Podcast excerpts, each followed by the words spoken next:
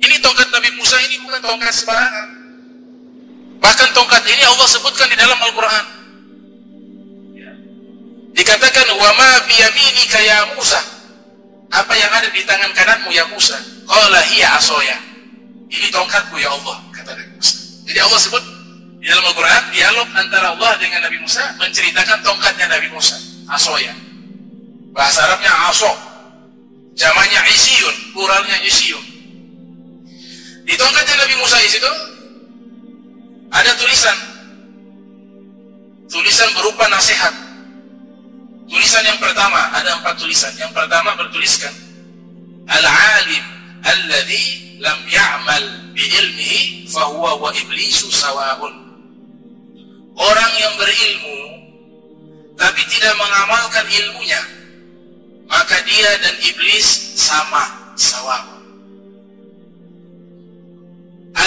Al-alim alladhi lam ya'mal bi'ilmihi fahuwa wa iblisu sawa. Orang alim yang tidak mengamalkan ilmunya maka dia dan iblis sawaun sama. Kenapa disebut iblis? Karena iblis itu punya ilmu. Punya ilmu. Imam Ghazali ceritakan dalam kitab Mukasyafatil Qulub Al-Muqarrab ila Hadrati Allamil Ghuyub yang lahir 450 Hijriah meninggal 505 Hijriah menceritakan iblis punya gelar itu banyak ada al-abid al-wara ad-daki al-alim. Iblis gelarnya ahli ibadah paling bertakwa paling warok paling zuhud paling alim. Itu gelarnya iblis. Tapi tidak mengamalkan ilmunya. Ilmu apa? ilmu hati. Kalau ilmu lahiriah dia amalkan. Ilmu fikih dia amalkan. Bukankah dia disebutkan di dalam kitab Bidayah wa Nihayah, Al-Bidayah wa tidak ada satu tempat di bumi melainkan sudah ada bekas sujudnya iblis kepada Allah. Berarti ilmu fikihnya ada. Tapi ilmu yang dimaksud di dalam nasihat tersebut, ilmu hatinya tidak ada. Kenapa? Punya sifat sombong. Oleh sebab itu Abu Hasan As-Sazili rahimahullah beliau mengatakan man lam yatagalgal fi ilmina hadha mata musirran alal kabair wa huwa la yashkur. Orang yang tidak mau mempelajari ilmu tentang masalah hati dikhawatirkan nanti meninggal dunia dia membawa dosa besar tapi dia tidak sadar membawa dosa. Iblis punya ilmu fikih, ilmu ibadah, tapi dia lupa ada ilmu yang lebih penting, ilmu hati. Wa isqala rabbuka lil malaikati isjudu li adama fasajadu illa iblis aba wastakbara wa kana minal kafirin. Ketika Allah Ta'ala mengatakan kepada malaikat sujud penghormatan kepada Nabi Adam. Kenapa malaikat ditugaskan sujud kepada Nabi Adam?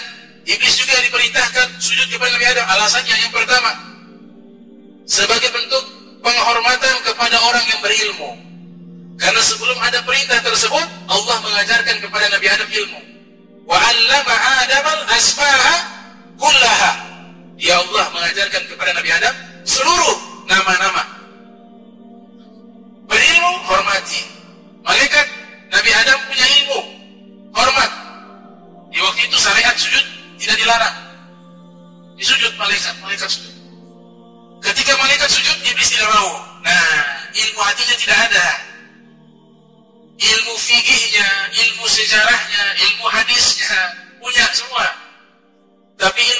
tidak punya.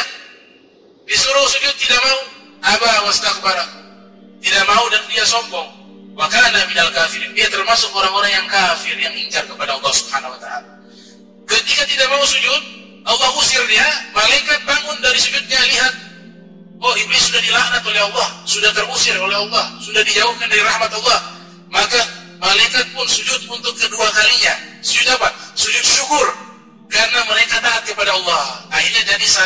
sholat sujudnya dua kali dua kali Sujud pertama penghambaan kepada Allah, sujud kedua sebagai bentuk syukur Allah izinkan kita untuk sujud kepada Allah. Keluarkan yang hati tidak ada. Makanya hati ini disebutkan inna sam'a wal basara wal fuada ya kana ulaika anhum mas'ula. Pendengaran, penglihatan, hati itu semua nanti diminta pertanggungjawaban oleh Allah Subhanahu wa taala. Itu tulisan pertama di tongkat Nabi Musa. Tulisan kedua di tongkatnya Nabi Musa al-ghaniyu alladhi la yunfik malahu fi sabilillah fahuwa wa qarunu sawa orang kaya raya yang tidak mau mengeluarkan hartanya di jalan Allah Subhanahu wa taala maka dia dan korun sama. Korun kan kaya raya. Itu ulama tafsir Abu Ja'far Muhammad bin Jarir At-Tabari menceritakan saking kayanya korun beliau punya gudang penuh dengan emas.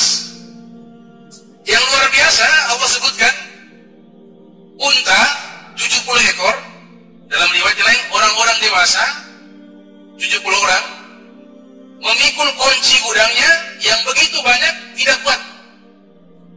Itu kayaknya seperti apa itu? Dia punya kunci saja tidak kuat bukan dia punya gudang. Gudangnya berisikan emas saking banyaknya gudangnya kuncinya kan tadi banyak. Nah kuncinya sebanyak itu 70 orang pikul tidak kuat. Baru dia punya kunci.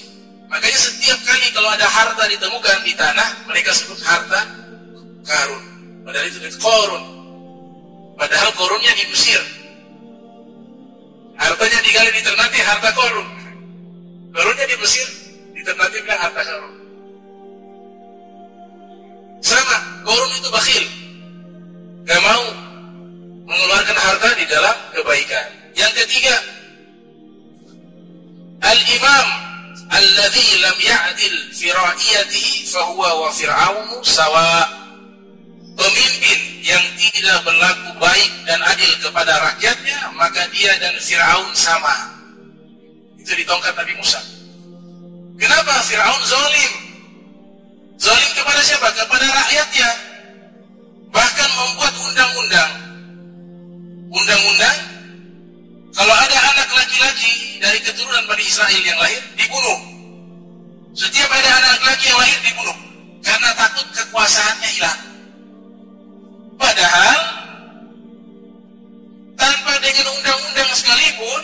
kekuasaan itu siapa pun dia akan mati. Akan hilang. Kekuasaan yang abadi itu hanya dari Allah subhanahu wa ta'ala. Tu'ti mulka man tasha' wa tanzi'u mulka mimman tasha' Dia berikan kerajaan kepada siapa pun yang Allah kehendaki. Dan Allah bisa mencabut dengan begitu cepat kepada siapa pun yang dia kehendaki. Ini negeri negeri transit. Dunia ini transit sementara. Jangan terlalu buat sibuk pikiran dan hati terhadap dunia. Walaupun ini keadaan apa pun. Orang sibuk dengan politik, jangan kita sibukkan. Doakan saja mereka lagi mengejar hal yang begitu hina. Imam Ali mengatakan dunia itu seperti bangke anjing. Imam Ali mengatakan dunia itu seperti bangke anjing yang saling bunuh untuk mengejar kekuasaan sama seperti orang yang mengejar bangke anjing. Sudah berhasil saling bunuh, dapatnya bangke. Sudah bangke, najis lagi anjing. Artinya apa? Imam Ali mengatakan dunia ini harganya murah, tidak ada harga. Negeri yang ada di alam jagat raya ini semuanya kecil. Tapi negeri yang agung itu adalah setelah matinya kita akhirat. Itu yang harus kita sibukkan. Kerjakan yang lebih mulia tinggalkan yang sia-sia. Akhirat itu lebih mahal surganya Allah itu lebih mahal lebih baik lebih indah lebih menyenangkan ridhonya Allah lebih mahal daripada ridhonya siapa pun makhluk yang ada di dunia ini kebersamaan dengan Nabi Muhammad SAW adalah sesuatu yang paling mahal, yang paling mulia, yang paling agung. Sibukkan diri kita bagaimana setiap hari agar kita makin dekat kepada Allah, makin dekat dengan Nabi Muhammad SAW. Itu sibuknya. Sibuk dengan dunia juga tidak sibuk dengan urusan agama. Kenapa orang-orang agama disuruh sibuk untuk mengurus urusan dunia?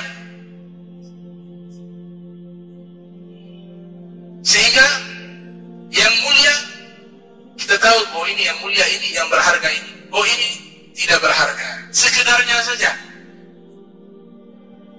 Karena dunia ini termasuk masalah rezeki kita sudah dijamin oleh Allah Subhanahu wa taala. Tapi surga tidak ada jaminan kepada kita. Kenapa kita lebih sibuk mengejar-ngejar yang dijamin oleh Allah, sedangkan yang tidak dijamin Allah kita santai-santai saja? Terbalik. Itu yang ketiga. Yang keempat, al-fakiru lam yuti'illah subhanahu wa ta'ala fahuwa wa kalbu sawa. Orang yang hidupnya sudah susah di dunia, kemudian maksiat kepada Allah, Hidupnya sudah susah di dunia tapi tidak mau taat kepada Allah. Maka dia dan anjing sama. Itu di tulisan tongkatnya Nabi Musa. Kau sudah susah di dunia, harusnya kau lebih taat. Kenapa? Sudah rasakan susah di dunia, nanti meninggal lebih susah lagi.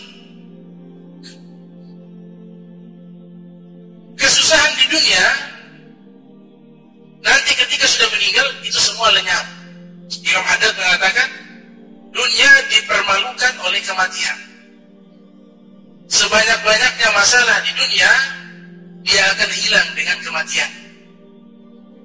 Tapi masalah yang sesungguhnya bukan di dunia. Masalah yang sesungguhnya setelah wafatnya kita. Apakah kita pernah memikirkan di dalam kuburan kita bagaimana kita sendirian di sana? Apakah kita bisa memikirkan perjalanan di Sirot 3000 tahun? 3000 tahun menyeberangi jembatan Sirot hidup di dunia Nabi katakan amaru ummati ma baina sittin aw sab'in Rata-rata umur umatku kisaran 60 sampai 70 70 untuk menyeberangi jembatan Sirat saja 3000 tahun. Berapa persen dari umur kita? Lam yalbasu illa asyatan aw duhaha. Dalam Al-Qur'an Allah Taala berfirman, manusia yang hidup di dunia itu hanya hidup di waktu sore sampai waktu duha saja.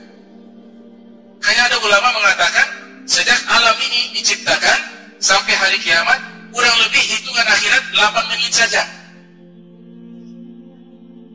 Allah ciptakan alam semesta ini dan nanti Allah hancurkan alam semesta ini. Itu ukuran akhirat, waktu akhirat itu hanya 8 menit. Begitu singkat, begitu sesaat. Jadi mudah-mudahan ini nasihat di tongkatnya Nabi Musa bisa menjadi mau'izah hasanah, nasihat yang baik bagi masing-masing pribadi.